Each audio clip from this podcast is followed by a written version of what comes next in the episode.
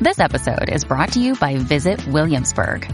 In Williamsburg, Virginia, there's never too much of a good thing. Whether you're a foodie, a golfer, a history buff, a shopaholic, an outdoor enthusiast, or a thrill seeker, you'll find what you came for here and more. So ask yourself, what is it you want? Discover Williamsburg and plan your trip at visitwilliamsburg.com. When you need mealtime inspiration, it's worth shopping Kroger, where you'll find over 30,000 mouthwatering choices that excite your inner foodie. And no matter what tasty choice you make, you'll enjoy our everyday low prices, plus extra ways to save, like digital coupons worth over $600 each week. You can also save up to $1 off per gallon at the pump with fuel points. More savings and more inspiring flavors make shopping Kroger worth it every time. Kroger, fresh for everyone. Fuel restrictions apply. On this episode of Narcissist Apocalypse, we talk with an abuse survivor named Maxine. And Maxine was married to a possible psychopath. It's a story of the enlightened conman, disappearing acts, physical abuse, and a flawed court system.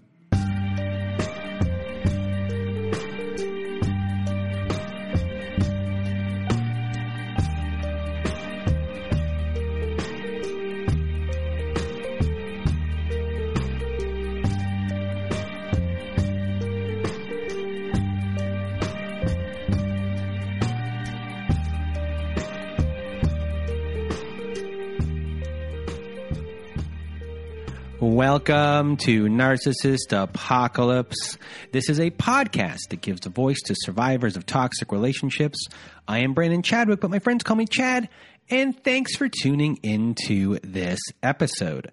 So, what is a narcissist, you may ask? Well, for the purposes of this podcast, we refer to a narcissist as anyone who has displayed a pattern of behavior that shows a limited capacity to appreciate others' perspectives. It is that simple.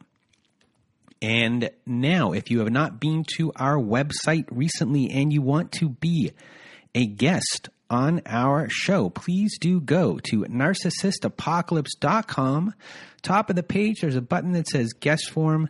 Click that button, takes you to guest form, fill it out, and we will go from there. But another way to be on our show is to be part of our Letters to My Narcissist compilation six episode. And you can also go to narcissistapocalypse.com. On the side of the page, there's a floating button that says send voicemail. Press that button. It records up to five minutes. Press it twice, records up to 10. Three times 15. We are accumulating these letters for a volume six of our Letters to My Narcissist episode. If you do not want to read the letter yourself and you want me or my old pal Melissa to read the letter for you, please send us an email at narcissistapocalypse at gmail.com and put letters to my narcissist in the subject line. And everyone, we have a Patreon. Yes, we have a Patreon. What is a Patreon? Well, at our Patreon, you have episodes that never made it to air. We have follow up episodes with former guests. We've actually got a lot in the tank for that one. We've got a bunch coming out. And we also have virtual support groups uh, on there as well. You know, we do Zoom calls every Wednesday night and Saturday night from 9 to 11 Eastern. And we also have our own forum board, and more is going to be added soon as the functionality of our new uh, forum is building itself out. I can't wait for all that to be done. And you can go to patreon.com slash narcissist apocalypse just to support the show. You know, if you want to support the show, become a patron of our Patreon at patreon.com slash narcissist apocalypse. And now, before we start our show, some, I guess, housekeeping I'd like to discuss.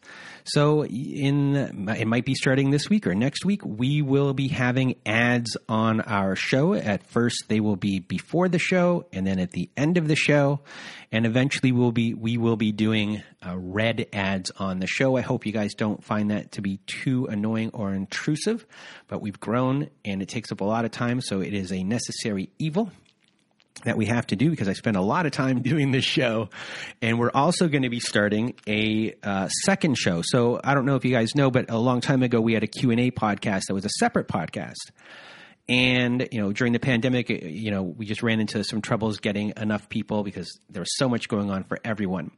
And we will be starting that back back up, but we will be collapsing it into this podcast. So eventually, you're going to see that we have a Monday episode and then a Q and A episode on a Thursday or Friday. We already have some people lined up to be on the show. We have Bill Eddy, who you've heard me mention on the show. He will be coming on to talk about co parenting. We have Dr. Kenneth Adams, whose specific specialty is enmeshment. We have H.G. Tudor coming on, who is a narcissist himself, who educates people about the mindset of a narcissist. And he's uh, got a wealth of knowledge. You, you guys will thoroughly enjoy that, and you'll learn a lot from that as well. And then we also have Natalie Hoffman from Flying Free, who is involved in uh, Christian abuse. And we're got some more people that we're trying to line up. You know, those will be the first four that we're going to be doing. So get ready for that.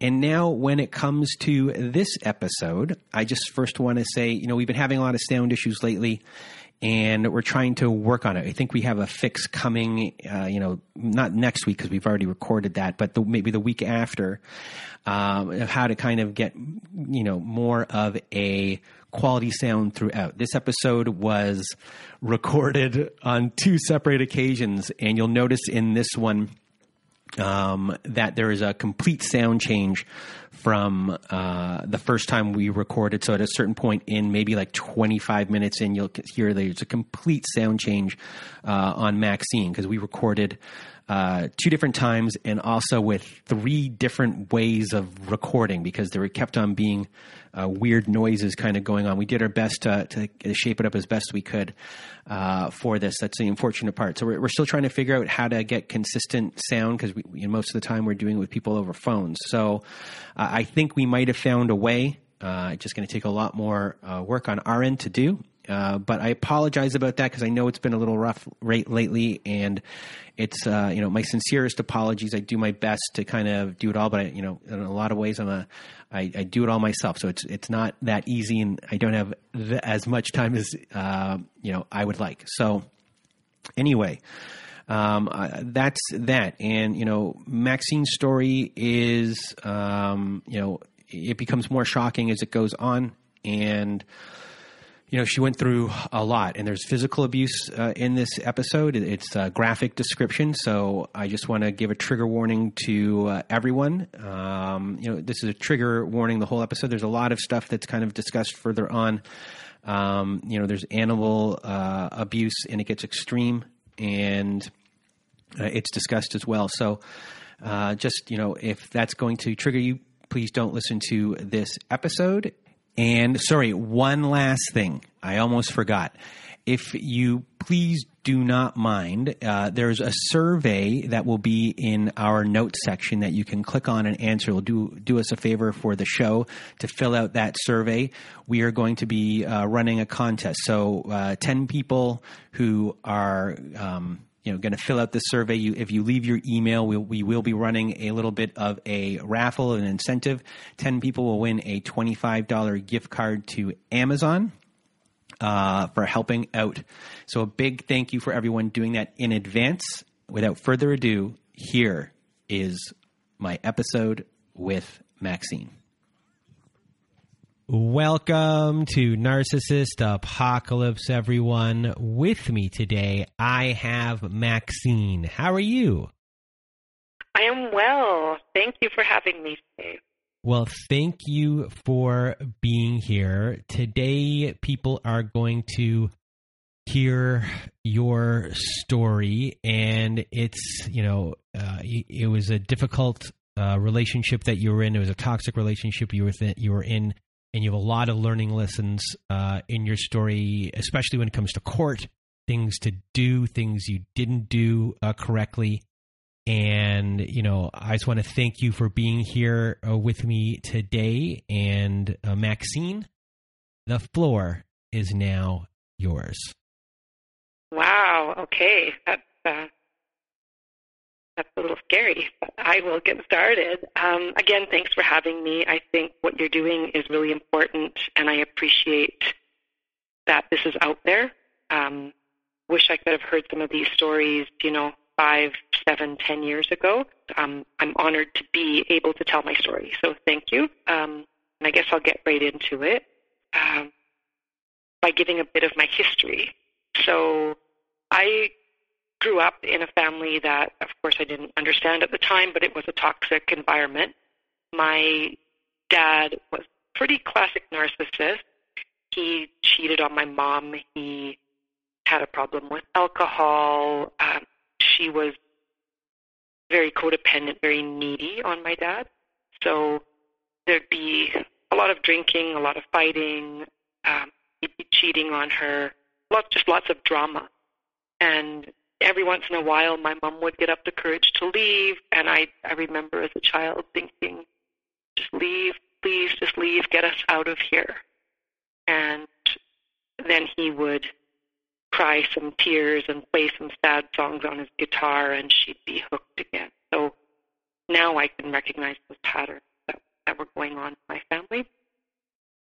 And I vowed, even at a young age, that I am going to grow up and I'm never going to do what my parents do. I'm going to have two kids and I'm going to be a, a healthy, good mom and all of those things that I dreamed of. And I, but I didn't have I didn't know how to do that, right? So I um, I came out of that and did get married and did think I was marrying someone in my first marriage that was completely different than my dad because this man was educated and he told me that he didn't drink. So I'm like, wow, he's opposite of my dad. This is great. Um, so husband, I've had I've been married twice. Husband number one was um, looking back, I think he was so much milder than the second one as far as his abusive uh, behaviors and his toxicity. But I, I married him nonetheless. We had two children. Everything looked wonderful from the outside. You know, the 2.5 kids, white picket fence, nice house, um, holidays, all of the good things from the outside. But on the inside, I was I was um, miserably unhappy because there was a lot of stuff going on behind the scenes. Um, number one, he was a raging alcoholic um, and and a narcissist. I kind of refer to him as a baby narcissist. So, so I thought it was bad. I felt absolutely unhappy, so I went back to school and I became a teacher um, during that marriage. And I made a vow to myself that I would get my education and I would leave this man and I would start fresh with my children and try to do what was right for them, even though I was terrified and, you know, scared to leave for sure, but kind of made that vow to myself. Once I get my education, I would, I would get out. So that's what I did. So after the you know this relationship right here and the way that you were raised did you have uh, an idea in your mind of what you wanted your next relationship to be like and the values that the other person might have had or you know red flags you were possibly looking for and were you, or were you like okay as long as he's you know does this and this that's good enough for me no, absolutely. So, first husband was very materialistic, very money focused, um, very condescending. He he actually I wasn't allowed to speak to a lot of my cousins that I had grown up with because he felt that they were below us. So I kind of disconnected from them. Um, he drank. He had no spiritual side, and I. So in my head, I'm thinking, you know, maybe one day I could meet someone who was spiritual, someone who appreciated nature the way I did, uh, someone who didn't place materialistic things so high. So, yeah, I was definitely having those thoughts, like all of the things that would be different, right? And this, this other person, this new person, would not be a drinker because I grew up with that alcohol and then I was married to it. And I thought, so yeah, so that exactly, right? My, my thoughts were doesn't drink, and he's spiritual, and he loves nature, and all of you know those kind of things. And did so, you did you grow up religious at all, or were you just into spiritual spiritual type um, environment? Well, funny story, and I don't know if a lot of the listeners have heard of residential school by the Catholics. So my my mom was actually taken from her home. She was indigenous, Native American, um, and put into residential school, which was run by Catholics. So even though that happened and she suffered all of the abuses that you hear about in the media, and it was brutal, um, she still stayed with that Catholic upbringing. So we had to go to church on special occasions. We had to get baptized. We had to go to catechism classes. So there was some religion, but it wasn't it wasn't a big part of my childhood. Um, the one good thing my parents did was they did bring us out into nature a lot, and I felt that real connection in nature, and I loved that. Right, so I think that was uh, that was a real gift that they gave us, despite all of the dysfunction and other things that were going on. And I think um, for those who don't know uh, what a residential school is, I, in Canada, it's uh, I think more known than in the United States. So you just want to uh, explain what a residential school is for one second? Yeah, definitely. So um, we we call it Indigenous out here, and I know in the states it's um, more Native American. But a lot of the kids were taken from their homes at a young age and put into these schools to sort of colonial colonial I can never say that word colonialize them yes. to make to get the savage out of them, right? Like you, you got to learn this European way of being. So kids were removed from their home and placed in these these schools in a different, like they removed from town that they lived in into the city and put into these schools where they were um, taught uh, not to speak their language. Hair was cut, and all, all, all their culture was removed from them, um, and religion was forced on them. So, in my mom's case, and in most people's cases, not a positive experience at all. It was a, a very abusive, scary experience. And we have news every day in Canada of different things that are starting to be uncovered that have happened in these residential schools that are just atrocious. So, so my mom suffered that trauma. So she was very um, needy when she met my dad. She was afraid of abandonment. She had lots of issues that that I learned. Right, I learned that it was normal to put up with abusive behavior because that's what she put up with her whole her whole life, and she didn't know better. So, does that make sense? Mm-hmm. So, um, so yeah. So uh, I'm not sure where I left off. Uh, um, so you were, you know, just talking about how uh, you uh, became a teacher, and mm-hmm. I guess it was the end of your relationship with your uh, first husband. Yeah, yeah, and it was fairly drama free and fairly decent, right? The ending. It was it was you know some, of course, some some drama and and anger, but for the most part, it was um, when I compared it now in retrospect to my second, it was pretty mild. Um, there was no custody battle. He didn't really want the kids around. It was just, uh, yeah, it, it went fairly smoothly as, as far as divorces go.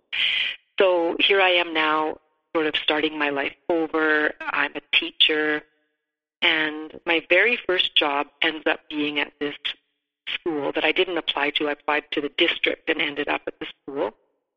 But the school was just my ideal place. I walked in and it was it was just exactly where I wanted to be. Um, they were teaching all of the things that were important to me. They had the plant gardens um, with the indigenous plants that I grew up with.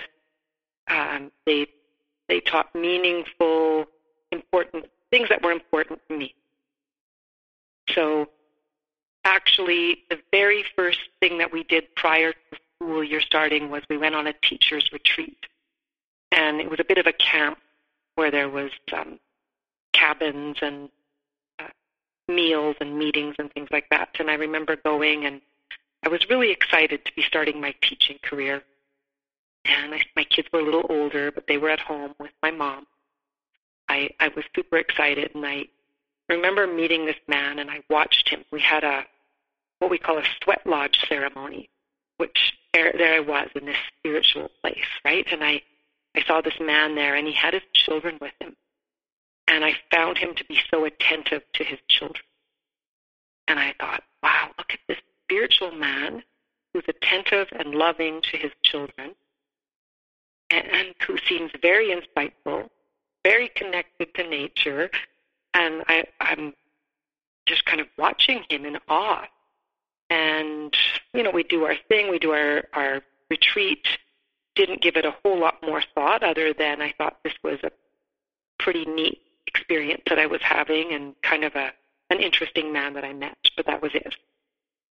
And then the school year starts and this same man comes into my classroom after school and he starts talking to me and um, now of course, I recognize this as that mirroring piece, right? So he hears what I like. He hears that I love to deal with plants and work with um, making different teas and things like that. And he's totally into that. He's sharing some some resources with me, and I'm like, wow, this guy, you know, he knows all this stuff. And then he starts opening up about his mom his mom had been in the same sort of residential school as my mom. And he's experienced trauma and he's so open and he cries and he talks about his children and he sobs and I'm like, what a sensitive, wonderful, enlightened being this man is. Like I just saw him as a, a type of person I'd never met before in my life that I didn't even know existed. I had him on a huge pedestal. And uh, I, you know, right away was taken by him, right away. Um, I almost, when I look back, and I've watched a lot of shows since then on cult, and now that I know some stuff, and now that I can look back on it, I feel like he was very similar to a cult leader, where he knew exactly what to say to me you know, exactly how to pull me in. And I was absolutely clueless.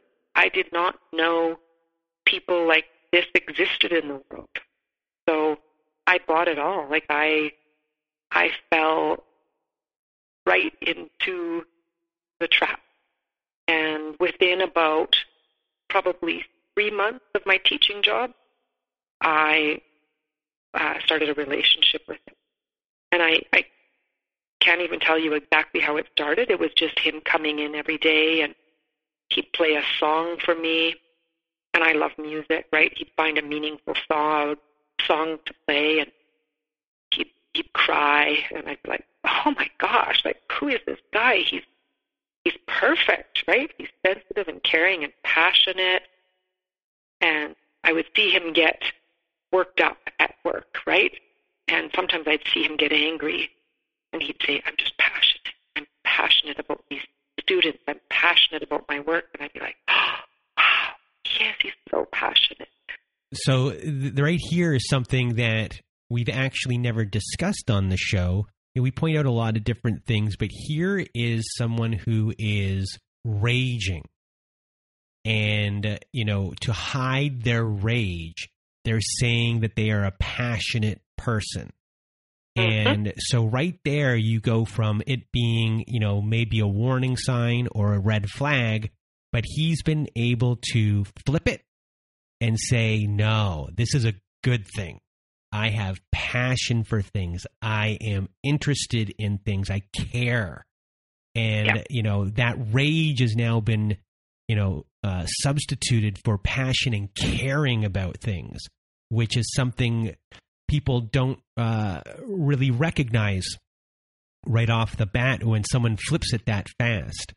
And so you're now looking at this horrible thing and you have a positive spin on it. And, you know, that's a really big one right there for you because, you know, he's checking all of these boxes and you're like, oh, he's he's one for one. He's two for two. He's three for three. He's the most sensitive man I've ever met. The way you've made it sound is he is the most sensitive man anyone could meet right off the bat. He's in touch with his feelings and he has passion for life. He cares about people. There at this point for you coming out of what you came out of, and now and now you're encountering this this whole slew of characteristics that are checking all your boxes.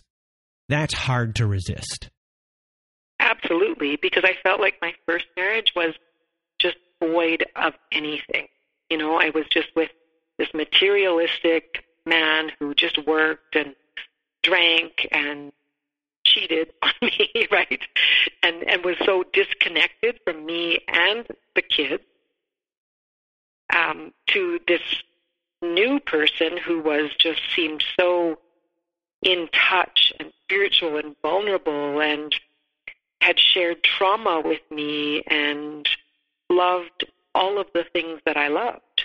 And here's another just another thing, shared trauma. So, you know, people say, "Oh, I was trauma bonded with this person," but another thing is which is different is bonding over trauma and you know bonding over shared um like bad experiences negative experiences is you know especially for people that are coming from uh, these backgrounds where they feel oh no one will understand me or no one will accept me for what i've been through. I'm damaged goods.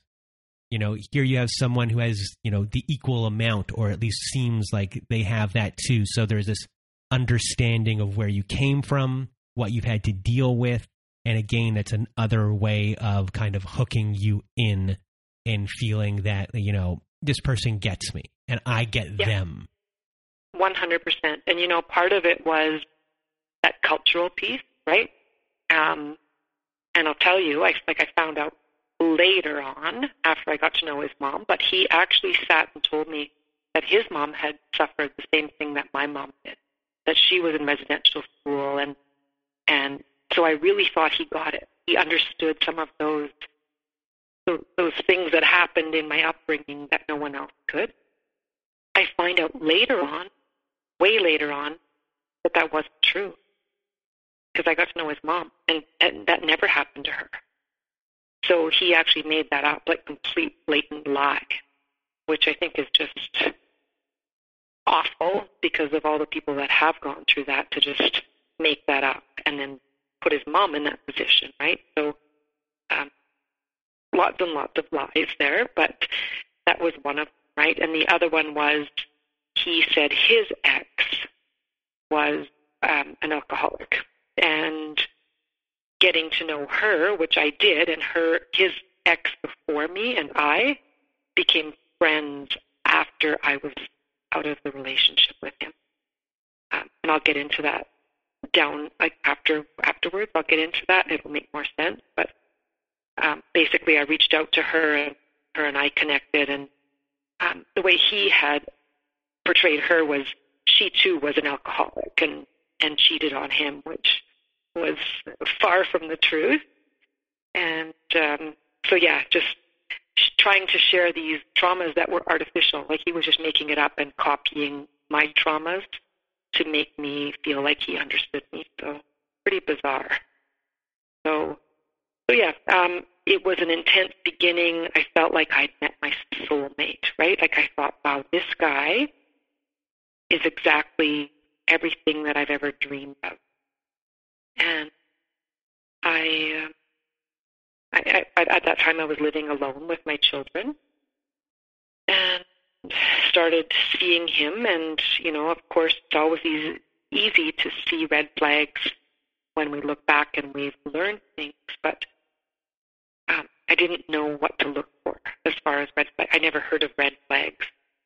I just thought I'd met this this great guy, and then little things would happen, and they were little. I guess you think of that devaluing piece. He would just, you know, maybe one day at work um, he wouldn't talk to me. And I'd be like, oh, why isn't he talking to me? And and I would sort of pursue him, right? Like, hey, right? And or I remember once I had him after a bit of time, I had him over to my house to meet my kid, and thought we had a great night. It was pretty low key, dinner, played a game of pool, and he was leaving. He was in my garage leaving, and all of a sudden sullen, angry, and I'm like, what's wrong? What happened? Did I? And, and all I could think of is, what did I do? What did I do? I must have said something, done something to piss him off because it went from absolutely great to absolutely horrible. So we have this great night with the kids, dinner, playing pool, and then all of a sudden he's angry and he's not and he's leaving. And I remember going up to his car, like, "Hey, what's wrong? Are are you okay? Like, did I do something? I can't talk to you. I don't want to talk about it."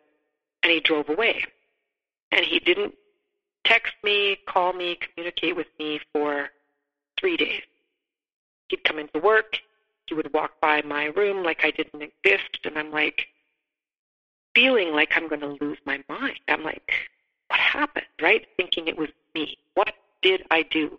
Replaying every minute, every interaction, and convinced that I had done something wrong because this spiritual, wonderful, amazing guy wouldn't do something wrong.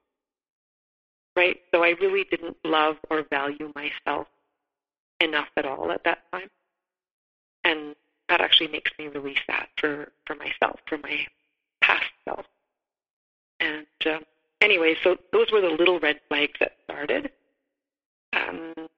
Ignoring, silent treatment, and then they would follow up by this intense making up, where I'd be pleading, like, "Tell me what I did," and then he would be finally, you know, kind of opening his arms and letting me back in, and I'd be just feeling this crazy relief, like, oh, okay, all is well, and we're back. We're back to where we were, and it was real. It's a very bizarre thing when I look back on it.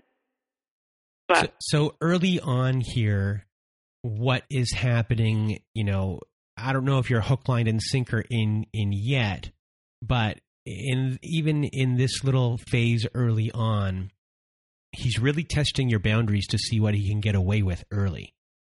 Yeah. And, you know, these might be these little tiny tests, nothing that will be too alarming. They're very, very short and small tests to see uh, if you will stick around, to see um, what you will put up with. And if, you know, in some instances with people like this, they do these little things and they're able to, you know, because it's so small, um, love bomb or you know, gaslight you back into normality pretty quickly, uh, just to test to see what works and what doesn't work. Usually, if something doesn't work, the relationship might be over right there. But these little things are are all working on you in the sense of these boundaries are being tested, and he's getting away with it. So eventually, these things will become bigger and bigger. But right now, you know, here's a time where you know these things are happening, and you're really are you saying to yourself this isn't right or are you just at this point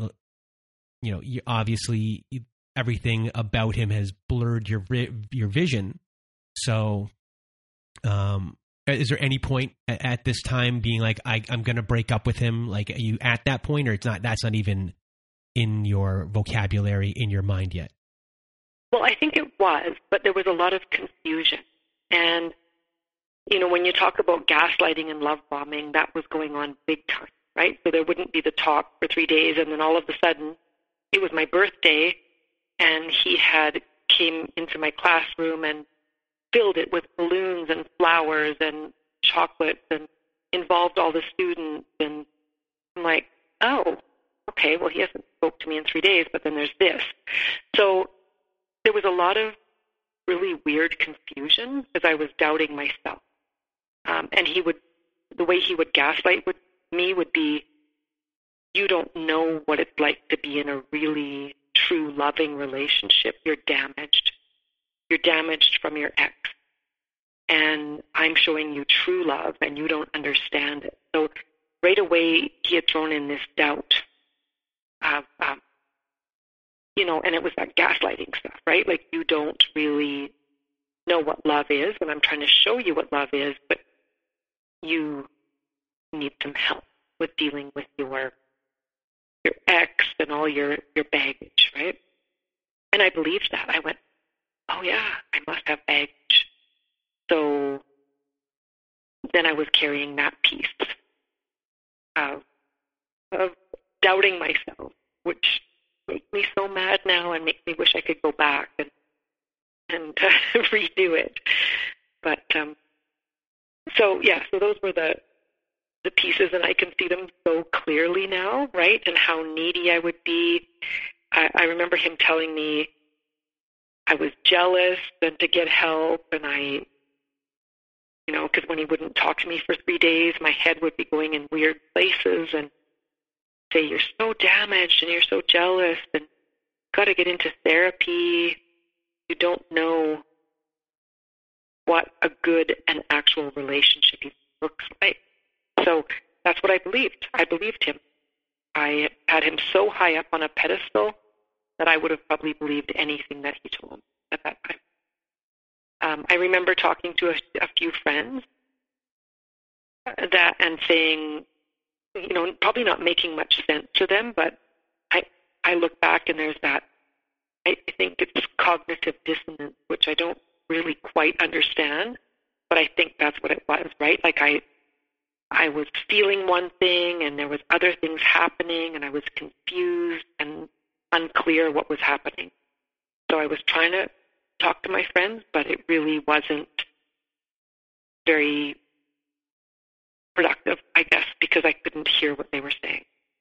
Um, I think it is good for people to know that this is so common, right? And I've met many women along, like since we've been apart in 2014, we separated, and seeing other women in uh, throes of passion with this soulmate, and I just, I just cringe for them because I, I know what they're probably up against, and it's very sad. And I, I know I couldn't hear at that time. I couldn't hear anybody. I just wanted to believe that this love story was real, and that makes me sad for for myself at that point. Um, so I guess the next you know, when I'm talking about the next sort of steps was it.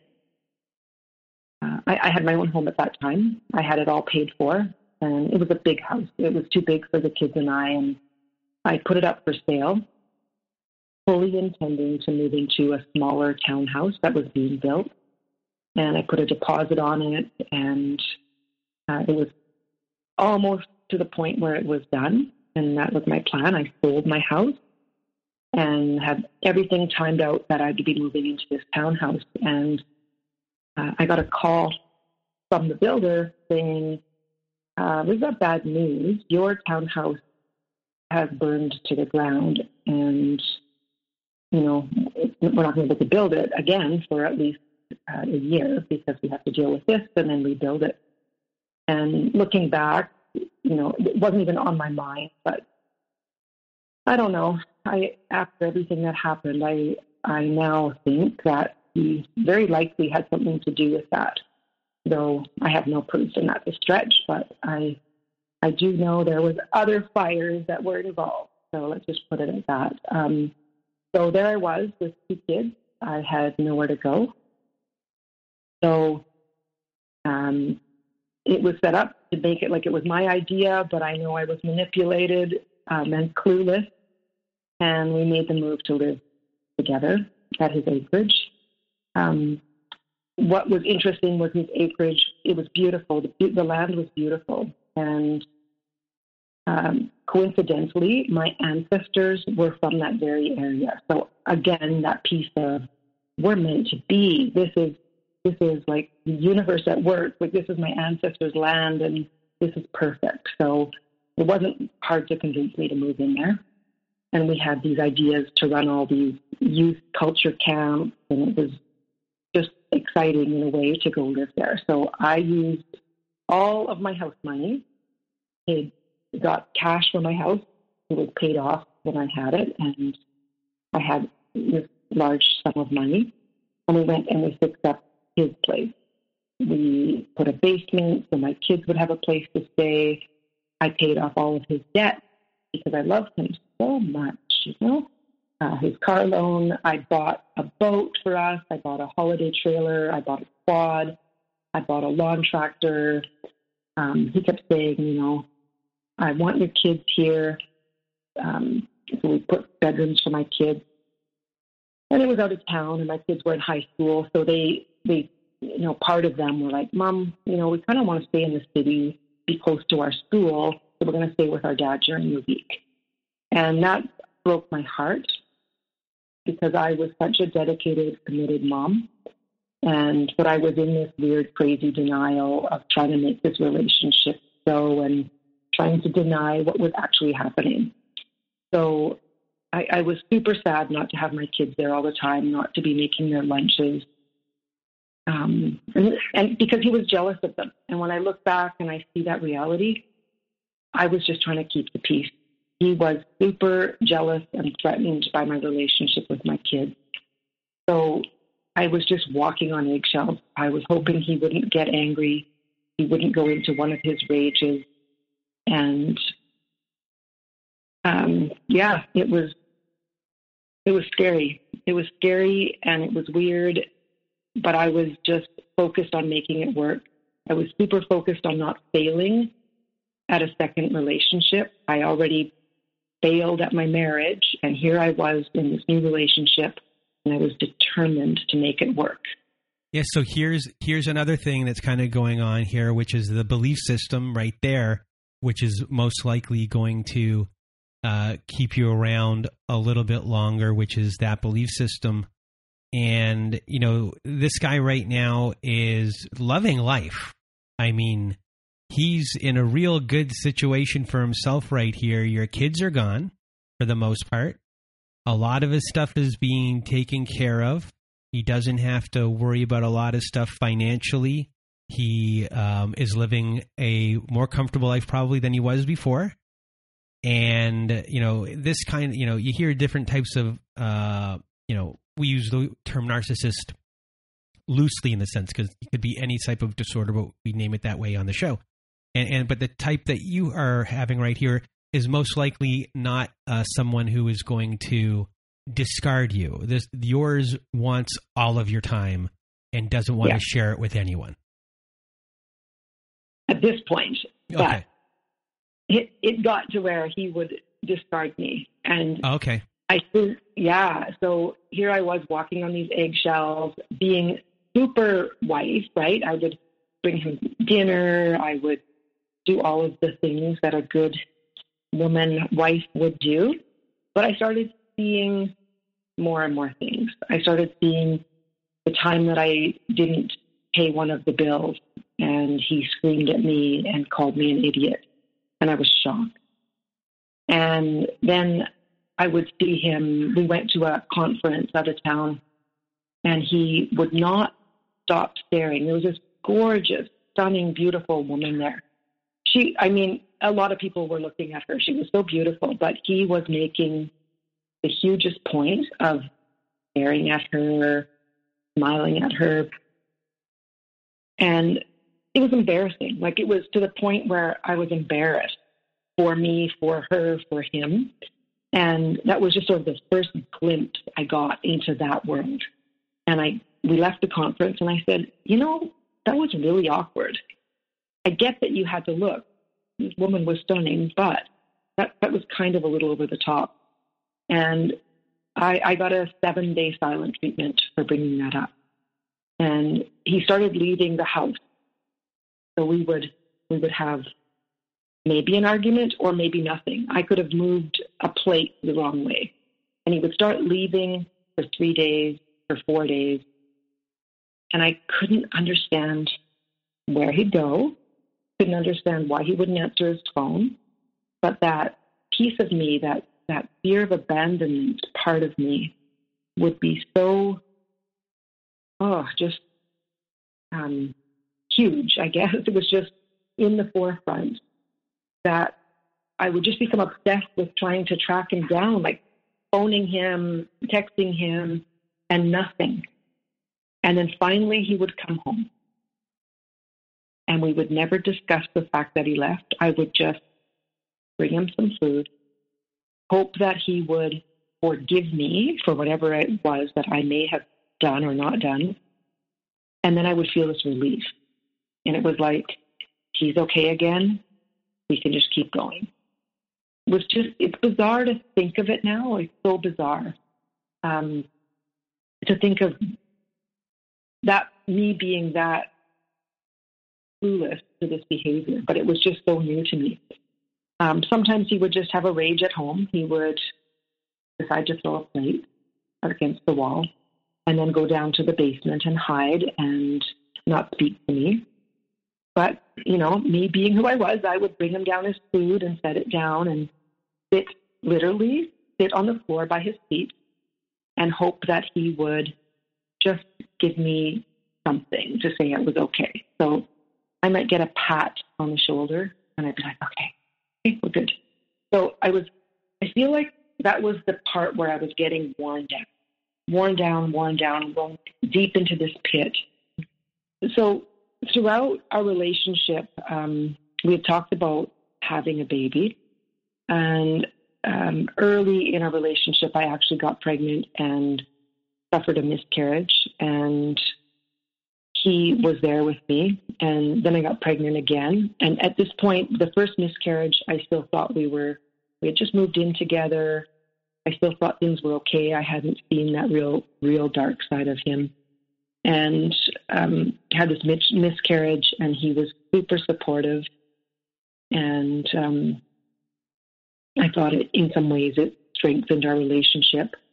Uh, soon after that, I got pregnant again and we went for an ultrasound and um, um, I, I don't remember exactly what was happening at that time. I don't remember what he was involved in and, and where we were exactly at, but I ended up going in for the ultrasound and they discovered that the baby's heartbeat was really, really weak. And again, I lost that baby. And that was super sad. And again, I'm not sharing this stuff with anybody it was just him and I, and um, I was going through these little, no, not so little, but these traumatic events. And then um, eventually got pregnant again. And this, um, uh, so, so we really wanted to have a baby. So I had this, this little, I had this pregnancy, which was scary at first. I was, of course, very nervous. Is this going to be okay? Um, he seemed to be in a pretty decent headspace. He was coming home. There wasn't a lot of disappearing acts. He was sticking pretty close until later in the pregnancy. And then uh, his whole addiction reared its head in a big way. And he was back onto all night on the computer, pornography, um, disappearing again for his whatever he was doing. And um, eventually, I, of course, got to near the end of my pregnancy, and I went for a checkup, and the doctor said the baby was a breech baby. So um, I was really concerned with his, you know, the end and the breech baby because it's important that they're in a certain position and their head is down, and her little head was not down. So uh, I drove myself into the city and went to a um, a chiropractor of some kind that was known for being able to flip the babies around. So went and did that, and immediately it put me into labor. So I phoned him at work, and he's a real showpiece at school where he teaches. He teaches adults, and he teaches mostly women. And he just loves teaching these women they're hanging on his every word because he's interesting and entertaining and he's teaching them, of all things, he's teaching them biology and sex ed, which is rather disturbing. And um, I'm phoning him at work saying, I'm actually in labor and I'm stuck at this chiropractor's office and I need you to come and get me. And he has me on speakerphone in his class. And uh, you know, he's getting all this attention. And I'm like, can you just come and drive me to the hospital, please, instead of getting attention from all these women and having me on speakerphone when I'm in a crisis? And I, he was just foolish and it was so weird. So I'm like, I can't wait. Like, I need to get to the hospital. So I get in a big farm truck and drive myself to the next town because that's where our hospital and our doctor was, and drove myself through rush hour traffic to the hospital because he was too busy entertaining his students. And I parked, I went upstairs to the hospital, I'm in labor, and I, I think it took him another three hours to actually show up at the hospital. And by that time, I was going in for an emergency C section, and um, which is another big event, right? This is a big deal. You're paralyzed from the neck down with um, with whatever they do to freeze you. And I have this beautiful baby. Had a birth plan that involved uh, not that, of course, but after the birth, I had certain things that I wanted and ways that I wanted to do it that I spoke with the doctor about. So we're in the room, and this just set the mood for uh, her whole childhood in a way. So we're in, finished the C-section, we're back in the room, and I'm holding this little baby, and um, it was really important for me to nurse her at the beginning because I knew that was very good for the babies. I did it with my other kids, and this was something I wanted to do. But I was also paralyzed from the medication, so I couldn't really hold her that well. So I tried to tell him, I said, you know, this is important. I'd like to do this. And he said, nope, not going to happen. And he takes her and he's holding her. And I said, no, seriously, like she needs to nurse. It's important. And um, he called me a freak. He screamed at me. Um, and then he called the nurse and asked her for a bottle of formula. And I'm like, please do not give her that bottle.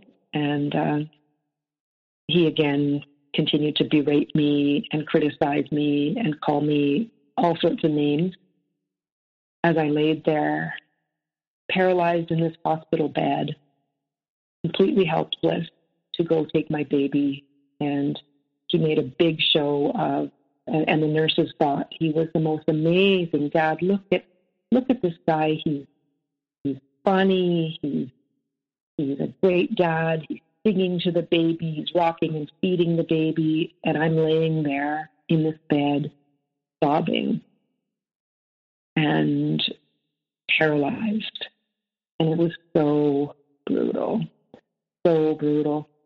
And um, I don't even, I, that, that was a moment of, it was excruciating. Um, it, he took he took a huge thing away from me there. And uh, he was giving me a pretty strong message when I look back on it, right? And um, I guess he continued even even though he was the one who was working and I stayed home with her. He like, and she got to know it too. When he came home, he was the one who was in charge, and um, his his ego was so fragile that even when she was a toddler, this little person was a toddler, he would be offended if she wanted me to hold her.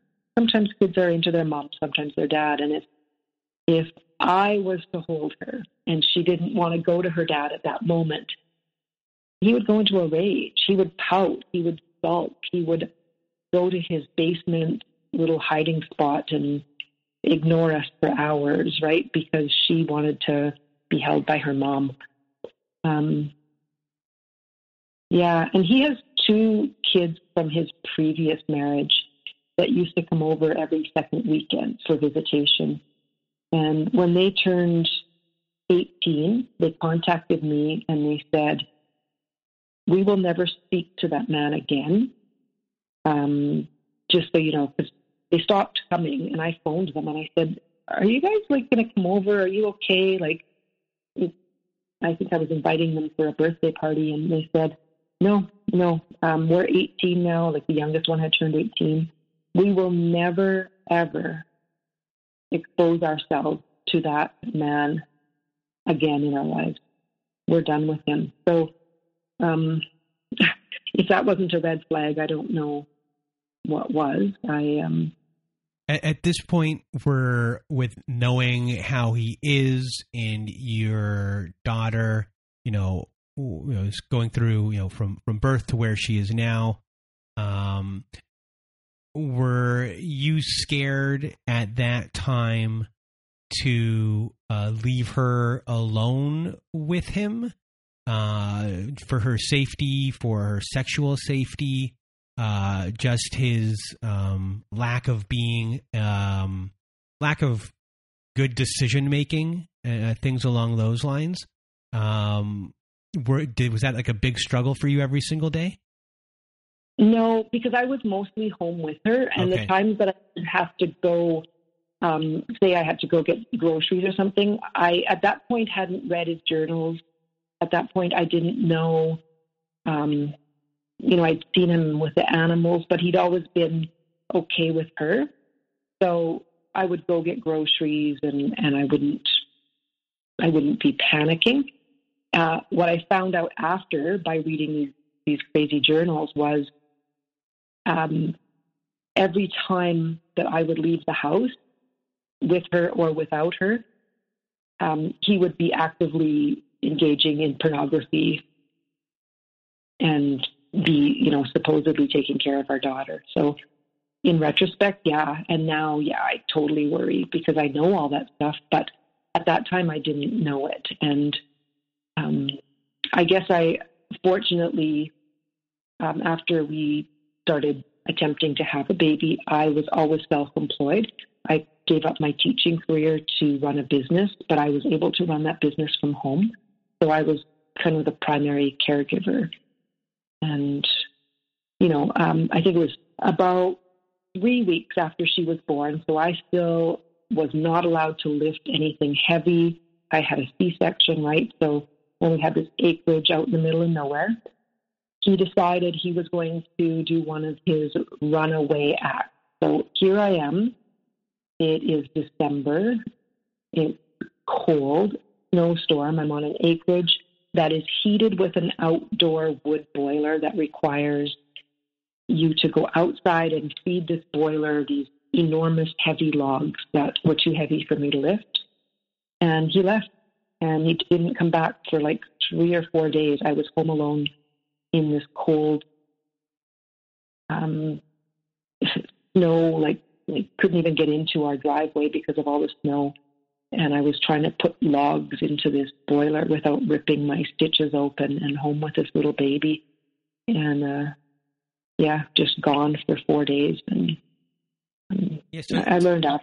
Yeah, so so his his pathology is really uh, he wants all of the attention from anyone to always be on him. He gets very jealous if someone uh, slights him in any way, and that slight could be, you know, your daughter paying attention to you or someone, um, you know, paying more attention to you, and he wants your attention, and you know, you have kids and, and, and all those things. So that's kind of one thing. At the same time, he also wants to do whatever he wants to do. And, uh, you know, if he's going to leave, he's going to leave and there's nothing you can do about it. And he's going to leave, and he's going to go have sex with, uh, with, sex workers, or who knows who knows who else he might be meeting up with. Um, he's just going to do whatever he wants. He's playing with his own set of rules, and you have your set of rules. And when um, you know, you know, at that point, everything is unfair. Everything is a rage. Everything is an argument. And you know, on top of that, he has uh, somewhat, uh, as we'll find out a little bit uh, later, uh, deeper and darker tendencies than than we could ever uh, imagine.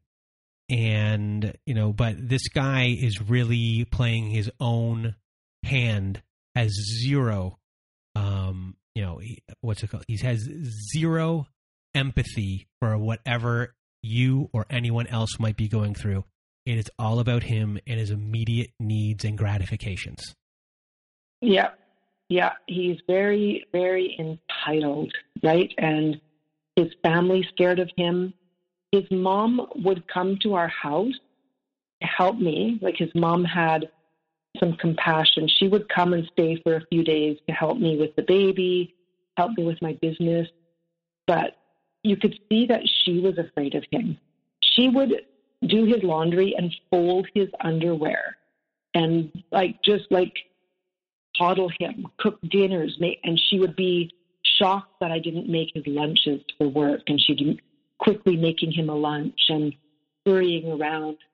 And you could see that she was afraid of him um, and afraid of his rage, right? So yeah, because when he was in their home growing up, he obviously ruled the roost as far as his outbursts, and they just cared care took him, or like uh, I what was the proper word? They yeah they, they, they enabled they they, enabled, they, they enabled it.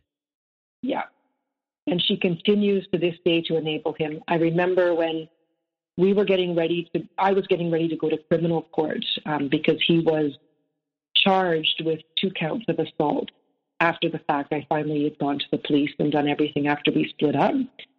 And they did a, you know, went, went back in time to one of the previous assaults as well as the current one. And they charged him with assault and assault bodily harm. And his mom actually contacted me and um, was pissed off and said, Do not do this. Do not take my son to court. It is not fair. He doesn't deserve it. Uh, she tried to make me feel bad, saying he was broke because he spent all his money on a lawyer and um, all this stuff, right? Just laying the guilt on. And I'm like, wow. You know, a year before I would have thought that and felt sorry for him too. And I thought, too bad. You know what? He's never had consequences in his life because you've enabled him and this will not happen anymore. I was I was shocked, but I I was her, right? I did the exact same things prior to that. I enabled, I protected, brought him his food, just walked on eggshells so I wouldn't bet him. So she's she's still there. She's still stuck there. Um, most recently, he, uh, I heard from my daughter that he was raging at his mom because he was planning to throw her a birthday party. While we are locked down for COVID, and she didn't want to have a birthday party for obvious reasons because number one, it's her health. Number two, it's against the law to be gathering indoors right now. And I guess he was raging and pouting because he wasn't able to throw her the birthday party that he had planned. So, what happened after this? And then the really ugly stuff started. Um, I started seeing him abuse our animals. We had horses, we had goats, dogs, cats. We had a parrot that he went and bought. I would see him get up in the morning if the parrot dared wake him up he would be enraged that the parrot had the nerve to make a noise before a certain time. And he would take his hat, his baseball cap, and he would start hitting and hitting this bird. And it was the most horrible thing I have ever witnessed at that point to see this helpless animal just getting hit. And um, eventually, after months of this, I bundled that bird up. I bundled up this bird in a blanket and I put her in a box and I wrote a note that I found this bird and I dropped it off at the step of the SPCA and then I left. Um, he would punch the horses in the face. He would uh, he would do horrible things to animals. And I, I I didn't even know what to do with this. And it was to me, it was now I'm now I'm getting terrified of this guy. I'm seeing this violence in a human that I've never seen in my lifetime, and I, I was terrified. So deeper and deeper into this pit, I felt like I got right. Sorry, when when those things were happening, mm-hmm. did you uh, start thinking about what that police officer friend of yours said at the beginning, or were you um, trying to put that out of your mind? 100% out of my mind. Um, yeah, I wasn't thinking about it because I guess partly embarrassment, partly I'm going to prove that this can work, and partly being so down in that dark pit, I don't think I could see straight. right? Mm-hmm. Um, so it was just a scary place to be, very scary, and, lo- and, and, and, and lonely. Yeah, yeah, yeah. And then there'd be moments of he'd be back to himself, and we'd be happy again and we'd be in love and something would happen and it would be all good again and I'd be like, okay, this is this is okay, right? So he'd he'd give me a little a little treat, right? And I'd be like, okay, I'm I'm we're gonna be okay. He's a smart man. He's a teacher. He used to be a social worker. He's got this. He understands. We're gonna make this work. We're gonna figure it out. So yeah, I I just kept staying and getting deeper into the pit. And then I started to, I don't know. I, first, it started with he wanted to start being more, um, what was his word? Sort of, he wanted to explore our sexuality, right? And I'm like, oh, okay, well, what does that even mean? Um, he said, well, you know, there's there's many things out there. You're very you're very naive. Um, I ended up getting called a prude because I wasn't into his weird exploration. And I discovered that, um, and he finally confessed that he was in the past in treatment for a severe sex addiction. And I'm like, well, are you recovered now? Oh, yes, yes, I'm, I'm recovered. But I'm just a very sexual person, he would say. I would say, okay. Um, so he told me that his his obsession was women with large breasts. And this is probably too much information, and I'm sorry, but I wasn't a woman with large breasts. So then I'm feeling really inadequate. Like that's kind of that discard thing, right? I'm like, oh, well, I guess I can never be that. And um, it turned out through a series of events and chaos and crazy making, me monitoring his phone, me actually getting to the point of putting a tracker in his car because even though I was in that pit, there was a bit of intuition saying something is not right here. Something is wrong. It's not normal for him to disappear for three days. Where is he going? So those things it took me it took me about a year and a half, but those things started coming into my mind, right? And uh, nothing major. I, I realized he was heavy into pornography, and I was like, you know, you got to stop this. Yeah, I'm going to stop this. Blah blah blah. You're a prude. You're boring.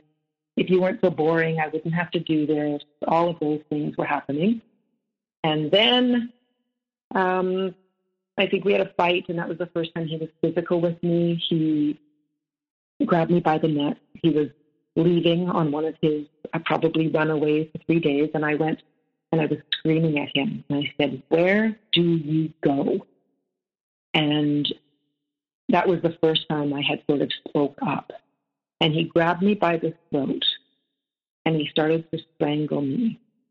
And I literally um, I, I believe now what I've learned is when you are close to death, you urinate.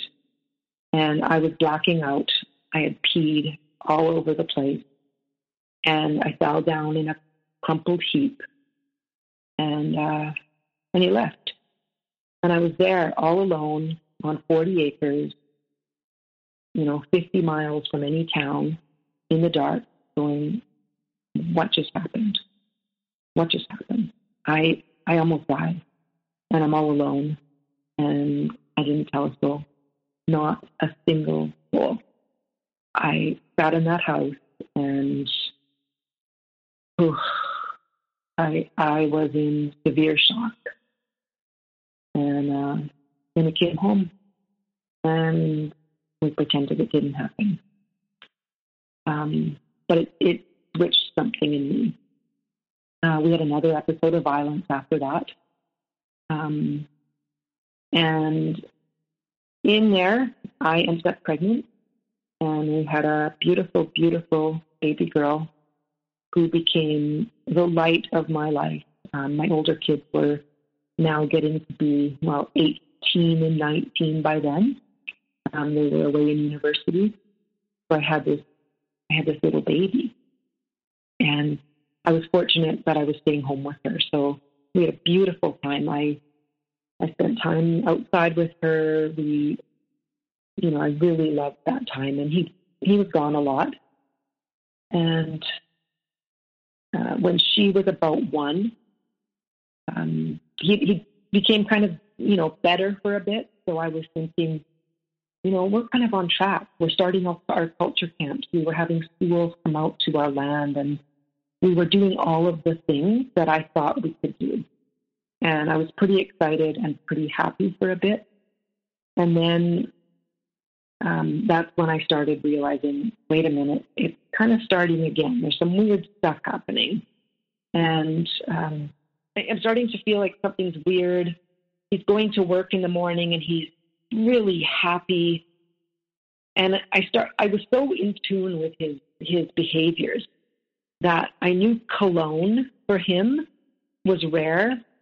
Um, but uh, well, I'll back up. I found I found in his car because I go, I started going through everything because now I'm being suspicious and I'm I'm being called crazy. He told me I had problems with jealousy. I was going to see a therapist uh, to work on my jealousy issues because I kept saying I feel like something's not right. Oh, you're just jealous. You're crazy. You need help. And I believed him. So here I am at the therapist going, you know, I'm really insecure and jealous. And every time he goes out, I'm, I'm thinking he's up to no good. And he tells me he's not doing anything wrong. So it must be me. So I'm in therapy for this. And then I would find things in his car. I remember finding a, a bottle of expensive cologne and some condoms. I'm like, okay, well, that's kind of a clue to something. I call him out on it. He screams and rages at me, calls me jealous and psychotic. And I'm like, I ended up apologizing. I wish so badly I could relive some of those moments. Um, I'm finding things like women's gloves in his back seat. I'm finding uh, a broken beads, like a necklace had broken with these cheap pearls, all over the floor of his truck. And every time I would call him out, I would get called crazy. So now I'm starting to feel slightly crazy, but still my intuition is kind of screaming at me somewhere deep down. And one morning I remember he got up and he was all showered up. He had the cologne on, and I'm like, mm, something's not right. And he made a comment when he was leaving or when he was getting ready. And I, I don't know where he went, but I had time to look at his phone. So I picked up his phone and I just thought, I'm going to check the last number he called. Just check and text. So I see this number that I don't recognize that he called, and I jotted it down. And then as he was leaving for work that morning, he said to me, he said, Yeah, I'll be busy at lunchtime today. Don't call me because I'm in meetings with Richard. Very specific. And I went, Okay, I won't call you. All good. So off he goes. And I wait. And I end up waiting till I think lunchtime. And I call and I said, uh, Is Richard there? And Richard comes to the phone and I said, ah, Richard, I'm really sorry to bother you, but um, I made up some excuse, like some, I needed his credit card number. And I said, You know, he left for work and I didn't get the number and I need it for this thing. And I said, I know you guys are in a meeting together, so I thought I would try to get to you. So I was being sneaky. So I was on the phone and I asked his coworker um, if he could, you know, I said, I know you guys are in a meeting, so can you get him to call me or whatever? And he said, Oh, no, we don't have a meeting. And I said, Oh, okay, sorry, I misunderstood, thought you were in a meeting. So then I go to the computer and I type in Google the phone number on his phone. And it's an escort. It's an ad for an, es- an actual escort on um, some website. I'm like, holy crap, he is with this woman, this escort, this lady, right? So I let lunch go by and I'm like, oh, what am I, like, what do I do? And I was so scared because I thought, I can't be called crazy again. Like, this is really happening. And I ended up calling this woman after lunch hour was over. She was brilliant and wonderful, and we had an hour long conversation. She totally understood, um, probably had her own bad relationships, I guess. And she she told me, yeah, he was at, he called me from his work, um, came here at lunchtime. She said he was very aggressive and um, she told me every detail. And she said, she said, I'm telling you all this because I want you to believe it. She said, I know where you're at. And she said, I want you to remember um, every detail. So when he lies to you tonight, when he comes home, you'll know that he's lying. And I thought this woman was brilliant, like this unknown escort from some website who probably was instrumental on me getting on the right track. So I packed up our baby. I was done and I went off to a hotel room to try to figure out what my next steps were. And I stayed in this hotel for a couple of days and lo and behold, he calls me and yells at me and tells me I'm crazy and tells me I'm a prude. And I went back to him. And he promised that he would get help. He said, I am a, I've been seeing prostitutes every single day on my lunch hour. He was taking product from my business and selling it to the women at work to fund his his addiction. So every single lunch hour he was engaging so he jumped into therapy and to a treatment program, and we were going to move into the city. Um, we were going to get an, an easier house to take care of. We were going to get therapy. We're both going to go to groups. We are going to get help. And um, part of me knew, like when we bought the house, I knew chances are very slim, but I still was hanging on to that crazy dream. And um, came into the city to live and right away, same stuff uh, started happening. Lots of crazy things. I would catch him with, I actually caught him red handed. Um, and it was then that he assaulted me again, and this time was worse. He was doing his hiding downstairs in the basement, not talking to me, and um, he was. I, caught him. Um, he's an instructor, a teacher, and I caught him um, in a texting relationship with one of his students. And I lost my mind. I said, This is so wrong. Like, this is, this woman may be an adult, but she's still, you're in a position of power, and this is disgusting. And he went into such a rage that he basically almost killed me. Like, it was him on top of me, strangling me until blackout. Um, my voice has never been the same. He's damaged my vocal cords, um, probably for life, because that was in 2013. Um, and yeah, so this time though, I actually had it in me because my now I had a daughter and she was there. Um, thankfully, she was asleep, but I called the police. And and they came, I filed a restraining order. I did all of those things. And I was so close to leaving. And for the summer, he was, that whole summer, he was gone. And uh, then he came back and he was sad and he was broken. And in retrospect, he just needed a place to live because he was going back to work in the fall. So I, I was fooled one more time. That was September. He came back. And so when he came back this time, what did uh, everyone else around you think about you taking him back? I still hadn't told anyone what was going on. I kept the secret from my sister, my friends. Um, I was living 100% a lie. I told nobody. Um, I was reaching out online. I was reaching out to experts in the state by this time. I was talking to anyone I could possibly talk to that was a stranger. I was researching. Somehow I'd found, um, I was Googling the things that were happening, and I found a site that talked about narcissist abuse. And I'm doing the checklist, and I'm like, what is this? Oh my gosh, this is exactly him. He's like a textbook of this narcissist personality disorder.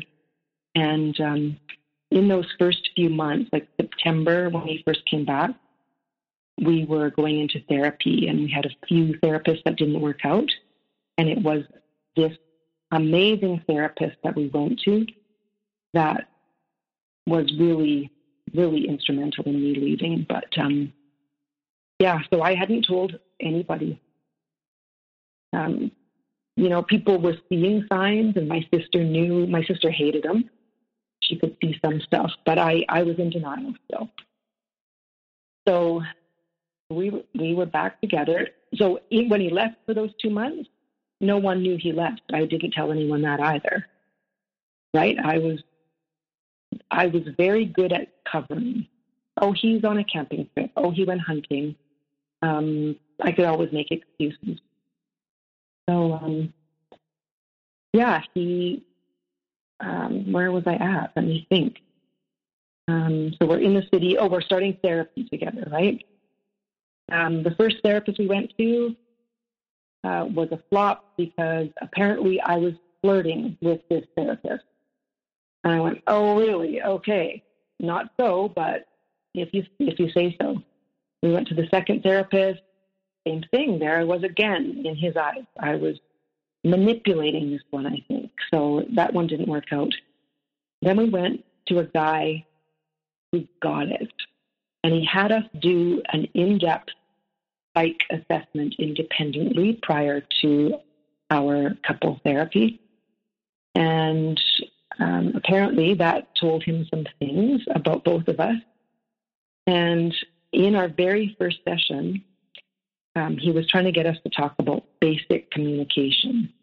And we were we weren't getting into anything deep. We were talking about very superficial um, topics but something really minor set him off in this session, and he he went into one of his I called him like a blind rage, and he left. He left, stormed out of the counselor's office, and the counselor looked at me and he said, "You are not going anywhere.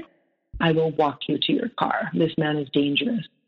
And he said, "Your you guys did assessments, and he said he's he's he called him a psychopath. He said he's a psychopath, and um, uh, I was like, whoa, okay, this is the first time someone else is seeing this and validating what I've started to see, and um, it was the next month that I actually left. He he was getting ready to run away on one of his little runaways. It was the night before my 50th birthday.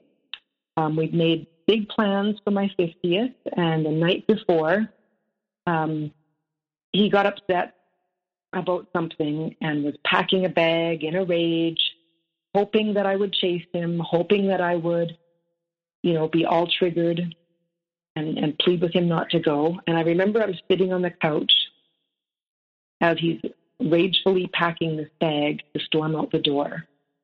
And I'm just sitting there going, not this time no more, no more. I'm not going to miss this.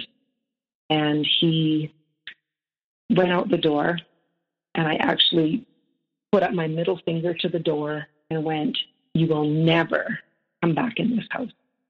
I am done. And um, I got the locks changed the next day, and I never did let him in that house again. Um, it was a hellish time. He came in my yard and I had, I always had this little dog. When I went into the relationship with him, I, I had this little white pup, and that dog always hated him. He wouldn't ever go close to him in, in all the years we were together, and um, he he was in my yard to get some of his belongings from the garage, and uh, I kind of, you know, I was looking out here and there, but um, after he left, I went in the yard, was going to close the garage door that he left open, and my dog was dead. And uh, yeah, he killed my dog. And that was the most brutal, horrible thing and terrifying that I, up until that point, had ever experienced. To see my that dog was with me, it, and it's funny because um, that was the only other being that witnessed and was with me through all of that shit. You know, was the only other creature. He knew what had been happening. He saw it. He was there for every time I got strangled by that guy. He was there every animal that got abused, and um, he just stayed by my side all the time. So to go out in the yard and find that dog dead was um, probably the most traumatic of all. And uh, I was terrified. I was terrified, and I have now I have a daughter that I know I have to send to visitation with this guy, right? And um, and I'm still dealing with that. I have shared custody with him now. I fought it in court for four years, and um, our court systems are so messed up here. And they didn't listen to me, even though I presented crazy evidence along the way about. Um, I, I found all his healing journals that he supposedly was working on himself and keep going back to his old ways. But I found horrendous things written in these journals after he left. He left because he didn't know that he wouldn't be coming back, right? I closed the door that night and I changed the locks and I packed up his stuff and put it outside. But um, I found these journals. And when I read the things that he had done um, over the course of his lifetime in his own handwriting, um, molesting animals, raping women, molesting younger siblings of his, horrible things that he had done, all in his handwriting. I thought, okay, if I submit this to the court, they're never going to give this man unsupervised custody ever. And um, boy, was I wrong. So to this day, all these years later, my little girl has to go and spend 50% of her time with this man.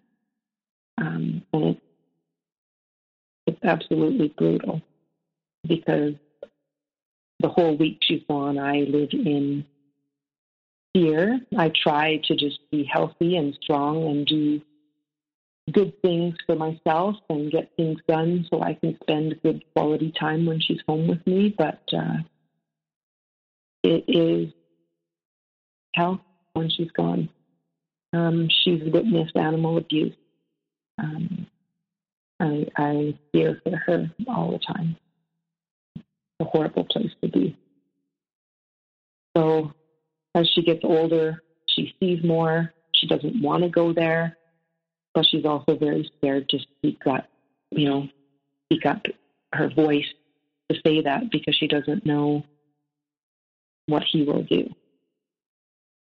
So when you presented this stuff to the court, did they not care at all? No.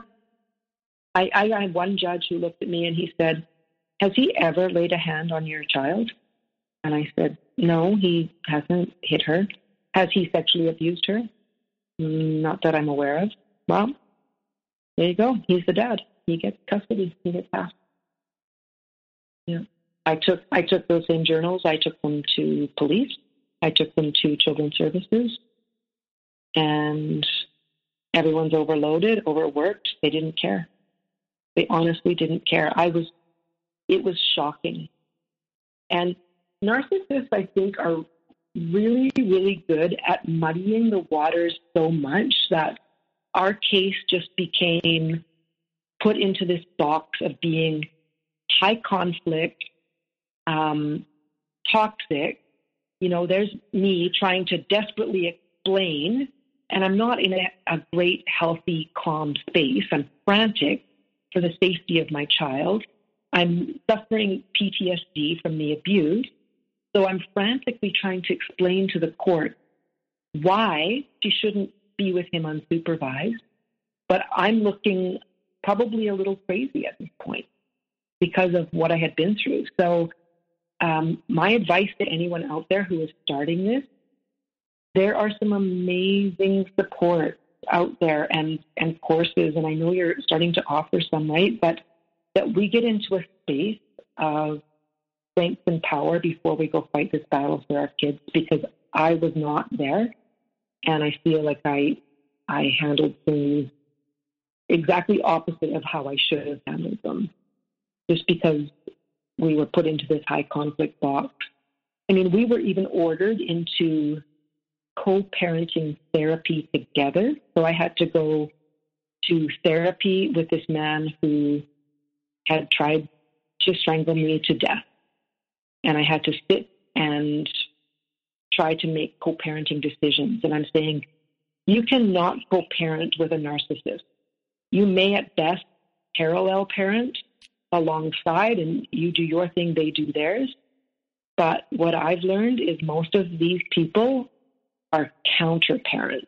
They do the anything to try to keep getting under your skin and keep the upper hand. And um, I've managed quite well in the last probably three and a half years since our trial that I will not engage with him at all.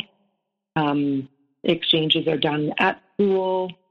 I do. I only email him if it directly involves our daughter, and I'm court ordered to advise him of something, but I do not communicate at all with him. Um, yeah, and, and it's hard. It's hard on my, my little girl like that. That's defined her childhood in a lot of ways, and it breaks my heart for her. And how is she handling things right now? Um, just anxiety. Um, she was open for a bit she spoke to a social worker and disclosed some stuff, and that that was not allowed in court because I didn't get his permission for her to talk to this person. So it got he knew enough to how to get it thrown out. Um, so she shut down for a while. But now, as she gets older, she's starting to see um, how toxic it is there, and she's like, "Mom, it's not very healthy at my dad's house. I don't want to go there. And I have to be careful that I'm not, um, I, I don't talk badly about him, which is not easy, but I don't. And I, but I do ask questions, you know, like, well, tell me more about that. Or so she's starting to open up a lot. She's opening up to her friends just recently, which is new. And her friends have been amazing and supportive. So, um, she has, she has some really good awareness. Is the short answer. She has good awareness, and I I like to think that she has become more resilient and has learned about toxic people. So um, yeah, so she's she's okay, but she's she's struggling with some anxiety that I wish she didn't have to. I I, I would I didn't want her childhood to go that way. Of course, it, it's pretty sad. And as far as um, your own healing process, how have you begun uh, dealing with everything that you've been through with him and uh, maybe some other issues you had kind of going into it? Um, I've done a lot of therapy. Um, I have done some um, healing work with uh, for like specific to trauma. So um, EMDR, like the tapping stuff, was really helpful for a while. Um, and I continue to be in therapy and just keep digging deeper into why why I chose someone like that. Um, I really have codependent tendencies. Um, so just trying to be stronger. There's there's a lot more resources in the world. I just watched a great I think there's only two shows in the series, but on Netflix was Dirty John, and that was like hugely eye opening. I'm like, oh yeah, that's me right there. So um, just trying to be stronger and find my own voice. Um, I, I can be very assertive and strong in my career.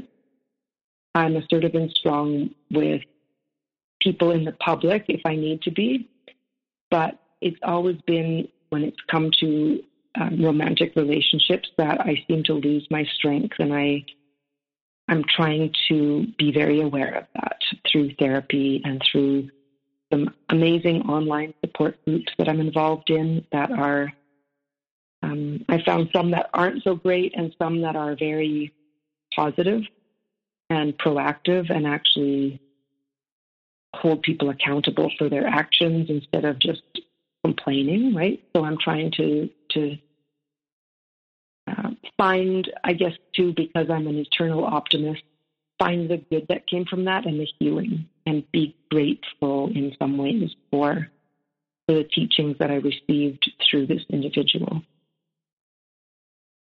And for the people who are listening, do you have any words of advice or words of wisdom from uh, what you went through? Mm, um, wow. I guess in a, a, few areas, I suppose I do. Um, I guess the first thing that comes to mind is um, just because it's the most recent for me, is if you're going to court with one of these individuals, beware and be actually prepared and not naive. Uh, really understand what you're dealing with. And that is one of my biggest regrets is naively jumping into court thinking that if I just told the truth and I presented the evidence, they would believe me and everything would have would work out okay. Um, I brought in mountains of evidence, and no one really looked at it because he brought in five mountains, and pretty soon the judge just looked at us like we were both annoying, and it overwhelmed them, and, and nothing got resolved. So we find a lawyer that really, really understands narcissists because Otherwise, the, the lawyers will get annoyed too. So find someone, um, find a support group that gives you resources for lawyers that know how to deal with these type of people before you go into court against one because it's shocking what can happen. Um, and then just personally, I think know yourself, right? And I think when we really are ourselves and we know ourselves and we know our value, we don't let this happen. That I I was too busy seeking his approval so he wouldn't leave me. And I guess just if I would have known myself and healed myself before getting into this relationship, I could have saved myself a ton of grief. So, yeah. Well, Maxine, I want to thank you for being on the show today and for sharing your story. I know you're going to help a lot of people. So, from the bottom of my heart, thank you so much. Thank you for having me. I appreciate it. And for everyone else who is listening, I hope you have a good night.